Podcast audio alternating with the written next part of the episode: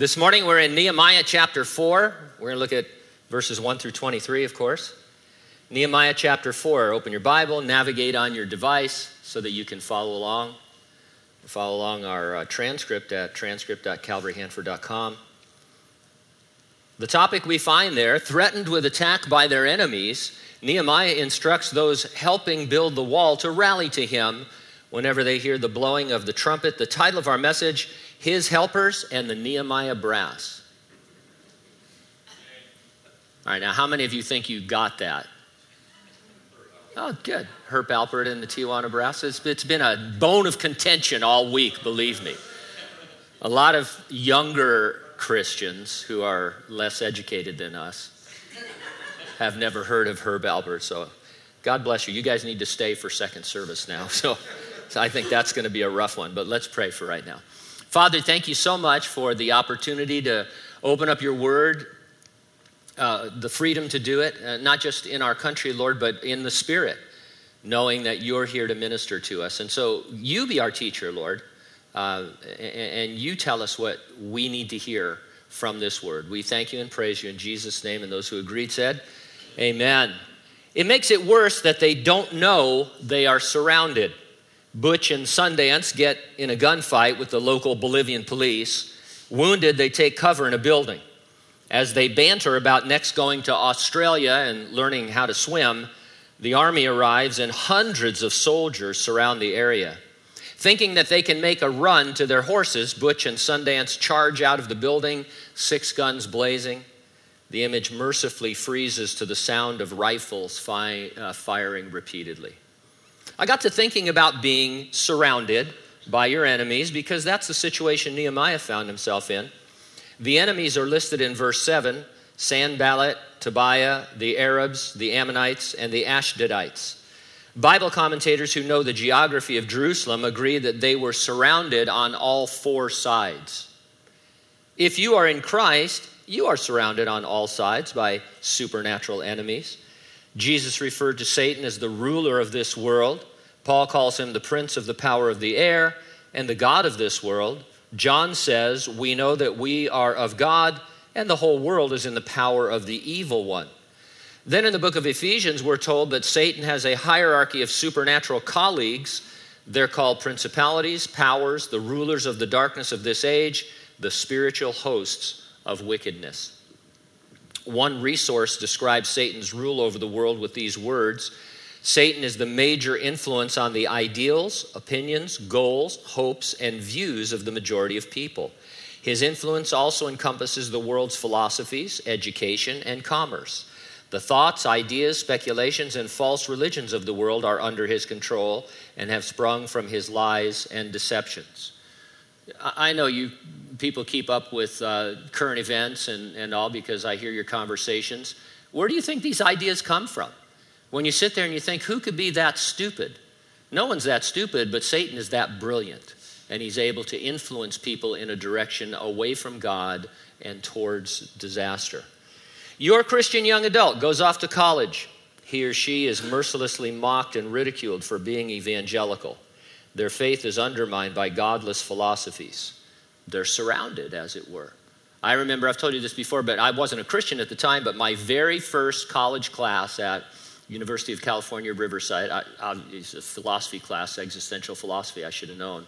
But uh, the very first thing that the professor said, who was the head of our department, was that existential philosophy was a response to the death of Christianity.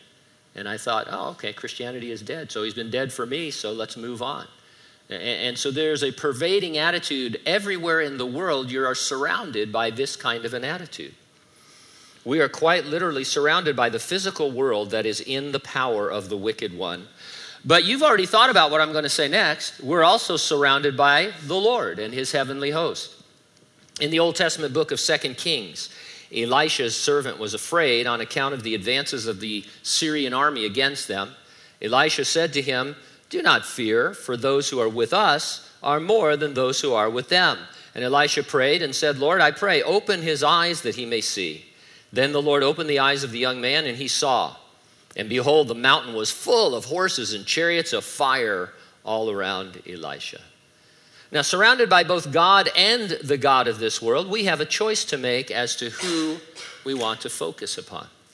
I'll organize my comments around two points. Number one, you can choose to live surrounded by Him, or number two, you can refuse to live surrounded by them. Let's take a look at being surrounded by the Lord first in verses 1 through 6.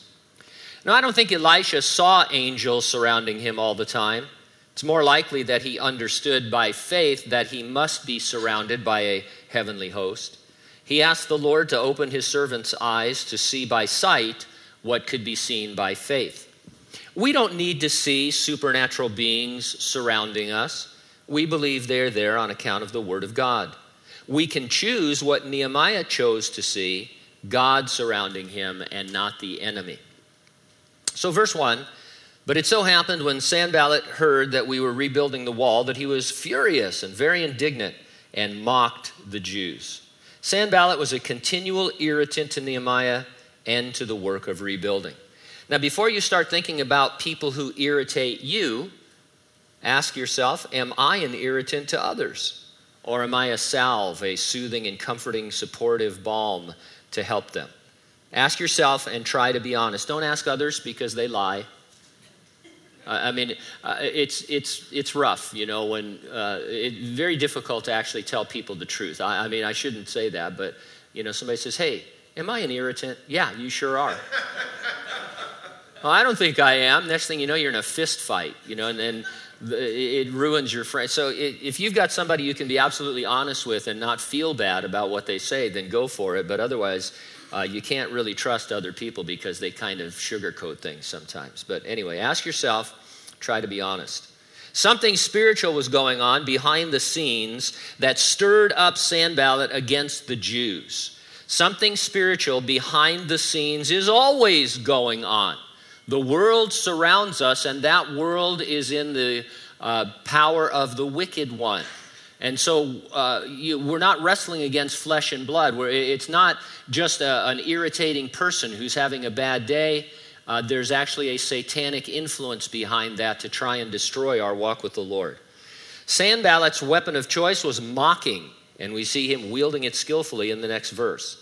And he spoke before his brethren in the army of Samaria and said, What are these feeble Jews doing? Will they fortify themselves? Will they offer sacrifices? Will they complete in a day? Will they revive stones from the heaps of rubbish, stones that are burned? I'm sure everybody uh, was having a nice laugh. I submit to you that mocking is spiritual recognition. Somebody has definitely noticed what you are doing, who you are, what you're trying to accomplish, and it's bothering them. And so they want to mock you and undermine your Christian position. Just always remember you don't know what's going on in the hearts of individuals. And you can't tell by what they say to you and by how they act. Uh, Saul of Tarsus, we took a brief look at him uh, at one of our studies last week, breathing out threats against the church just days away from being saved by Jesus on the road to Damascus. And so you need to rise above all of this and say, hey, there, there's something spiritual going on in the background here. And so I'm going to meet this with prayer. I'm going to meet this mocking with prayer. And I'm going to be kind of excited that somebody is mocking my Christianity because at least they notice. You don't, you'd rather have that, wouldn't you, than somebody say, You're a Christian? Yeah, that, that's not good. And so let them mock. Now, Tobiah the Ammonite was beside him, and he said, well, whatever they build, if even a fox goes up on it, he'll break down their stone wall. Now, Tobiah basically says, if they do complete it, it won't be very sturdy. I think it reveals a worry, an anxiety that the Jews just might be successful despite Sanballat's mocking. So Sanballat says they're not going to build anything there. And Tobiah says, yeah, and, and if they do, uh, it, will probably be really weak. Again, when it comes to serving the Lord, opposition can be a great encouragement if we so choose.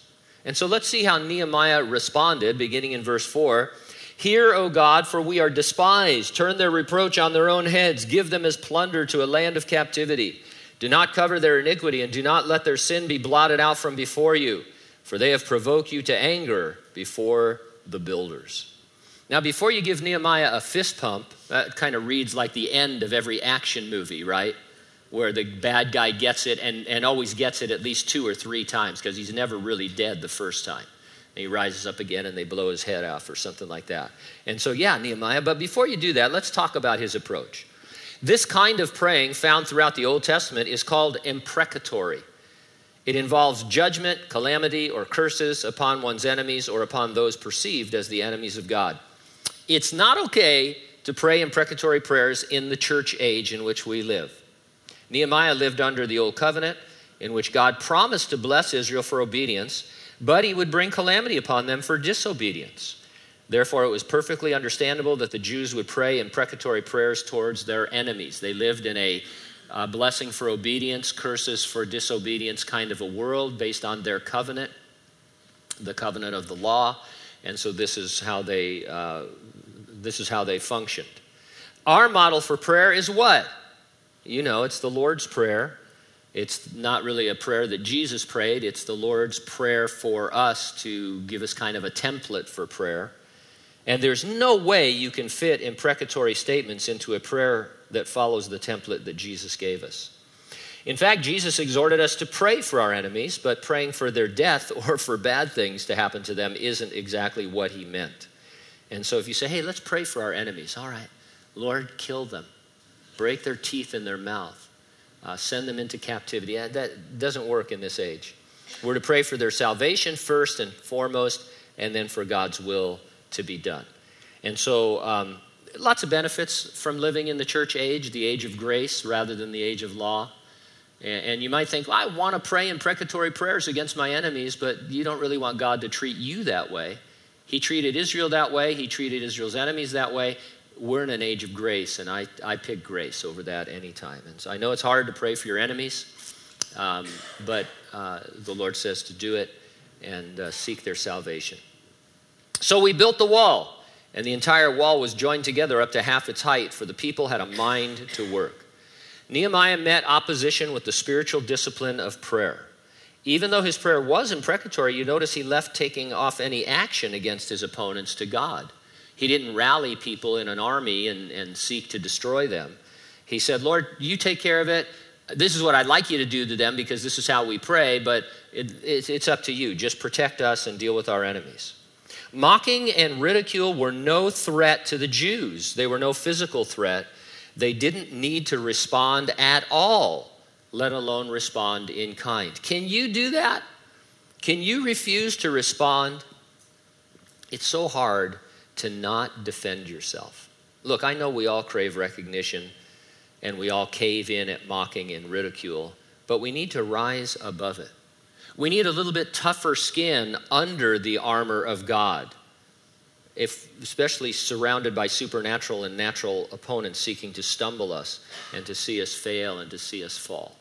And so, uh, toughen up. We were talking about that just this morning. One, uh, not so much me, but I was excited about it because it tied into the study some of the guys, uh, as they were praying this morning, say, hey, we need to just be a little bit tougher. Actually, we're talking about people in the world and, and how everything sways them. But it's for Christians too. We need to toughen up a little bit. I, I'm not saying mocking and ridicule is, you know, the easiest thing in the world, but um, it shows that people notice you're a Christian. They've got something to mock. They have something to ridicule. Toughen up. It can't hurt you the you know when when paul gives his list of things that can separate you from the love of god he's talking about massive things like you know death and destruction and angelic beings and stuff he doesn't have on there a little bit of mocking and ridicule and so uh, just you don't need to defend yourself uh, in every situation i'm talking about a workplace situation where there are rules to follow and grievances and things i mean that's a whole other thing i'm just talking about people in general uh, not treating you the way you think you should be treated. Let it go, pray for them, toughen up. Michael W. Smith released an album in early 2018 titled Surrounded. The lyric of the title song captures what we're saying about choice.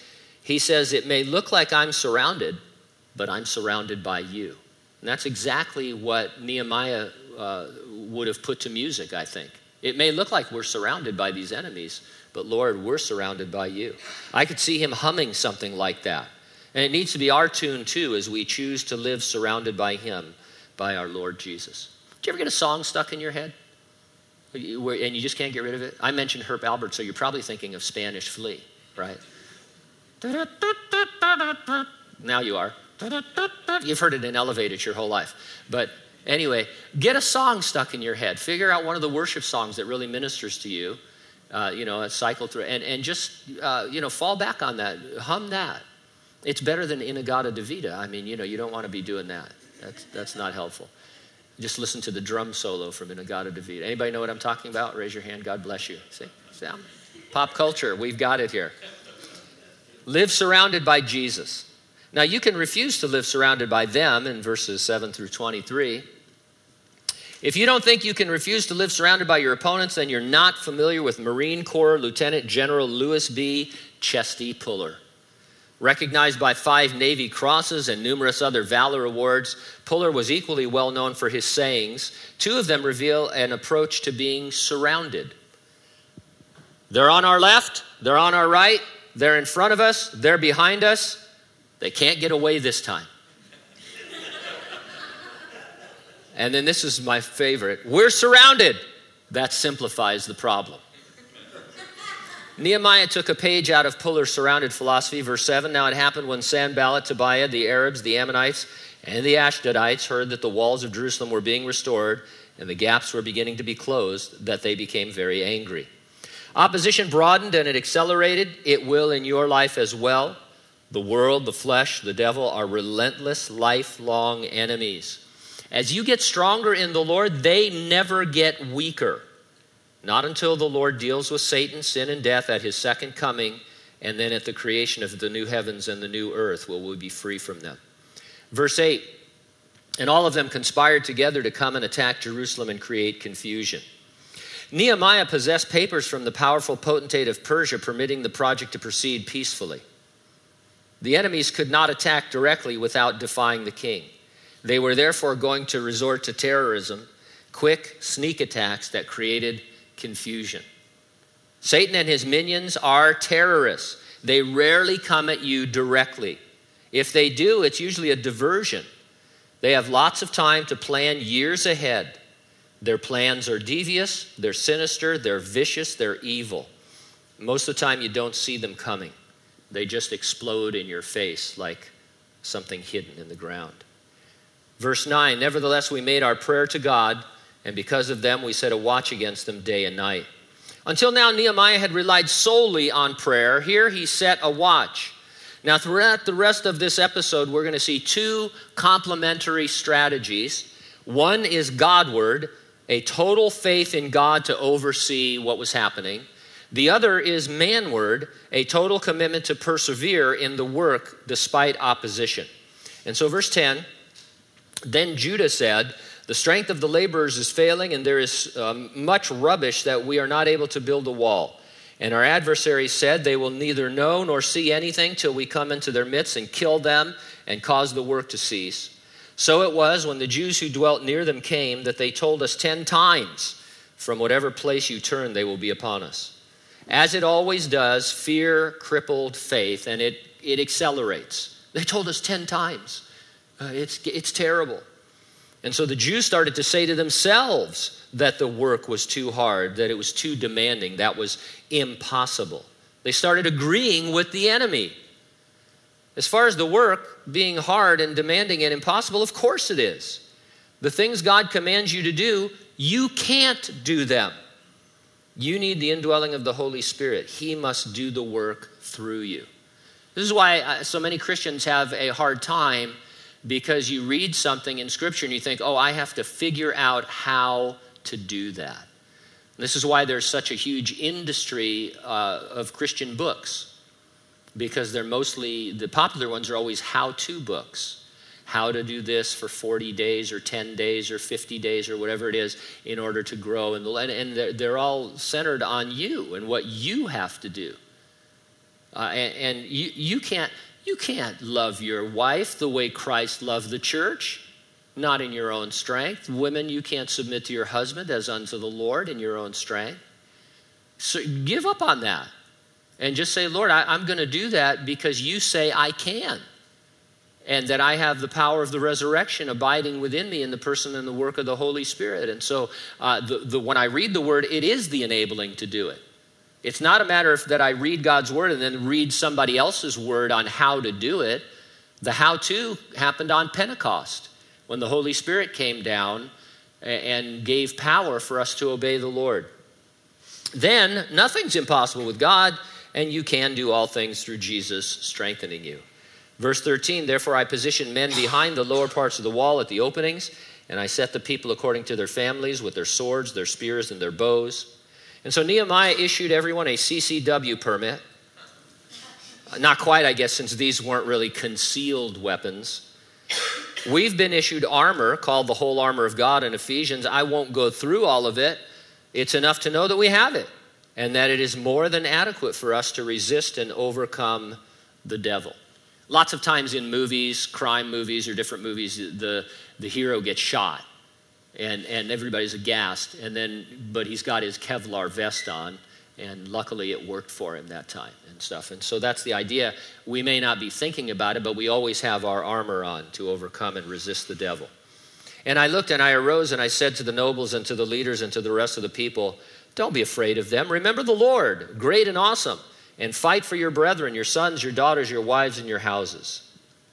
The Lord would fight for them, and they were to fight. It sounds contrary. Some people say God helps those who help themselves. By the way, not in the Bible. A lot of people think that is, but it's not. And then others say just let go and let God. Both of them are wrong, they're extremes. God works, you work. It makes sense if you're a believer. There's another saying, it's attributed to Augustine, that though not perfect, comes closer to capturing this thought. Pray as though everything depended upon God, work as though everything depended upon you. It's a two kind of track thing that keeps the train moving.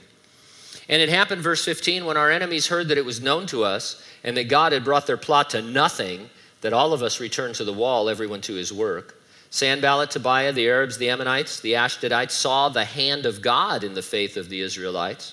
They didn't fear the Jews because they had armed themselves. They knew God had brought their plot to nothing. Don't leave your work for the Lord, but if you have left it, return to it. Uh, verse 16 So it was from that time on that half of my servants worked at construction, while the other half held the spears, the shields, the bows, and wore armor. And the leaders were behind all the house of Judah. Those who built on the wall and those who carried burdens loaded themselves so that with one hand they worked at construction and with the other they held a weapon. The sword and the trowel, one in each hand, has become an endearing image for believers. As an image, it perfectly conveys the sense of these verses faith and works in harmony. It's a good image, but a great image, but have you ever tried what he suggested with one hand? Uh, it, it just isn't feasible. And that's why in the next verse he, he says, so this is an image, but here's what actually went on in verse 18. Every one of the builders had his sword girded at his side as he built, and the one who sounded the trumpet was beside me. Then I said to the nobles, the rulers, and the rest of the people, The work is great and extensive, and we are separated far from one another on the wall. Whenever you hear the sound of the trumpet, rally to us here, uh, there rather, and our God will fight for us. I wish we knew what the trumpeter played. You know, they use trumpets a lot in Israel to, to rally and stuff, but um, probably not All You Need Is Love by the Beatles, right? Feels So Good by Chuck Mangione, maybe that. Or When the Saints Go Marching In by Louis Armstrong. That would have been a good choice. Verse 21 So we labored in the work, and half of the men held spears from daybreak until the stars appeared. At the same time, I also said to the people, Let each man and his servant stay at night in Jerusalem that they may be on our guard by night and working party by day. So they worked harder and longer than ever before. Often, and too often, a family will realize it is in trouble and decide that they need to spend more time together. But where do they find that extra time? Sadly, it's usually by spending less time and effort serving the Lord. Church attendance is sacrificed for quality family time. I understand that, and I don't understand that. And by the way, church attendance in America, it's at an historic low, with only 50% saying they are members of a church, down from 70% in 1999. And so, though we are a Christian nation, uh, people are not expressing their Christianity uh, in traditional or even non traditional ways. And so, um, uh, at some point, we're going to have to face the fact that we're a Christian nation that doesn't have any Christians in it. And I'm not saying if people don't go to church, they're not Christians. Uh, but I, I am saying that um, Paul the Apostle wouldn't understand it. None of the apostles would understand why people don't become members of a local fellowship. Uh, and uh, it's not that people go through phases because Jesus said, I'm going to build my church. And he meant both the church universal and the local church. I can say all this to you because you're here and you shouldn't be rebuked by it at all. You should be excited about it and tell your friends who don't think they need to go to church that they're in sin. Uh, so, verse 23. So neither I, my brethren, my servants, nor the men of the guard who followed me took off our clothes, except that everyone took them off for washing. They slept and worked with their clothes on. Some of the workers, you might recall, were perfumers by trade. I bet they made a killing selling deodorant on the side. Oh man, you, know how you start to smell a little bit when you've been working and sweating and dirty. And think about the kind of way they had to live. And they didn't have the porta potty guy come out, you know, with the porta potties and stuff. It was smelly. We've been given armor by God to keep on. We're also described as being clothed in the white robe of Jesus' righteousness. There's no taking it off to indulge in the world. Satan hasn't taken a vacation for at least 7,000 years since the last time he was in the Garden of Eden tempting our parents. He has confirmed reservations after the Great Tribulation for the abyss and after the millennial kingdom in the lake of fire. For now, he and his are on the prowl. They work ceaselessly 24 7 to ruin you. Like Nehemiah, you can choose who you see surrounding you. Set your mind by these two principles. Those who are with us are more than those who are with them. We read that from 2 Kings 6. And then this one, he who is in you is greater than he who is in the world, 1 John 4 4. Around you, in you, as Lieutenant General Puller said, that simplifies the problem.